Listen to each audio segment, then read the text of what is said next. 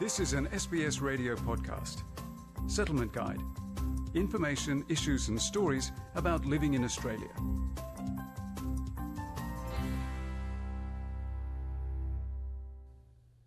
Being new to Australia often means adapting to a new language, but also to new laws and possible fines. It can be difficult to understand why you get fines, how to pay them, or how to dispute them. There's support for those who need it to dispute fines and understand the legal system better. Audrey Bourget finds out more. New Australians find themselves in difficult situations when they get fined, having to navigate a new system they know little about. As a solicitor for Legal Aid New South Wales, Paula Novotna provides free legal advice to those in need. She has helped many new Australians through the years people who either have difficulty with English or don't know the system, or if they get the fine in the mail, they they they are scared or they find it daunting and they don't necessarily know what to do. Often they will choose to ignore the fine, not realizing what their options are and what the consequences will be. If it's too much for them to pay, what I see is that people ignore the fine because it's too it's too much money and it's too hard to deal with. And I think that's the most important thing um, that I would like for people to understand is if you get a fine, don't ignore it. Because fines only increase over time and more penalties are added to the fine the longer you ignore it. One of Paula Novotna's clients chose not to pay a train fine because she made a simple mistake. By the time she decided to do something about it, the fine had almost tripled a woman who is new to New South Wales. She got fined when she went to catch a train for not having proof of her concession ticket.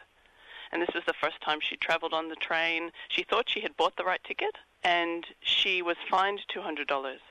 Now, she was clear that she didn't want to pay it because she had made a mistake and she had bought the right ticket. She just didn't have the proof with her at the time. And she saw me three years later.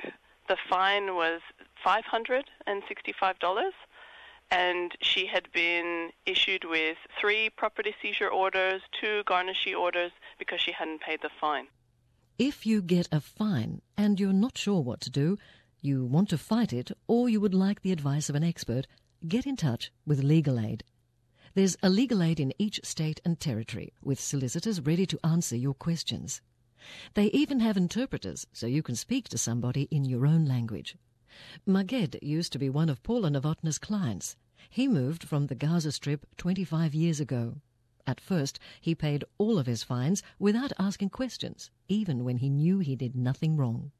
The first 10 years I was here in Australia, I had few traffic offences, and I never ever thought of going to anybody for help. Never ever and uh, all the traffic fines I was paying it quickly. Maybe the second day, the third day, I go to the uh, post office, pay the money, and say, uh, I, I, don't want to be involved with the courts. I don't want to be involved with uh, those police.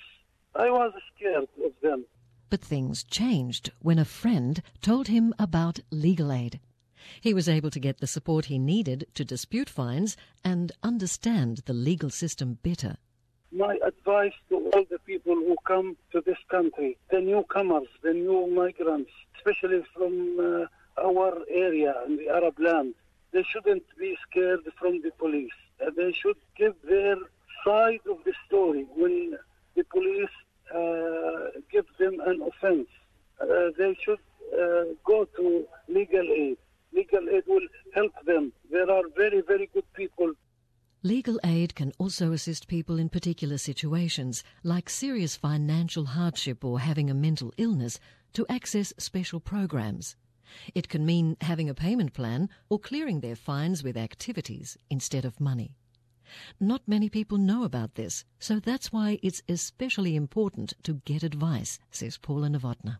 There are special um, considerations under the law for people who can show that they don't have enough money to pay the fine. and that's where it's best for them to get advice. So it is possible to set up a payment plan in some circumstances to have um, to make an application for a write-off, and there's other possibilities, and it's just helpful for people to know that if if they're struggling, they should get some help. If you're interested in learning more about legal aid and how it can help you, Law Week is a great opportunity. Events are organised all over Australia from the 15th to the 21st of May, where you can meet legal aid staff. In New South Wales, Paula Novotna says legal aid staff will visit libraries.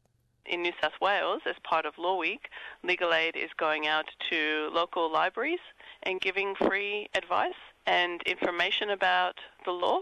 So you can ask your local library if a legal aid solicitor is coming or you can even request for a solicitor to, to come and give advice as part of Law Week. If you have questions or need help regarding fines, contact Legal Aid. Each Australian state has a phone number you can call to receive free advice. For more information, visit www.lawweek.com.au. This feature was prepared by Audrey Bourget and read by Margarita Vasileva. This was an SBS radio podcast. For more settlement guide stories, visit sbs.com.au slash radio.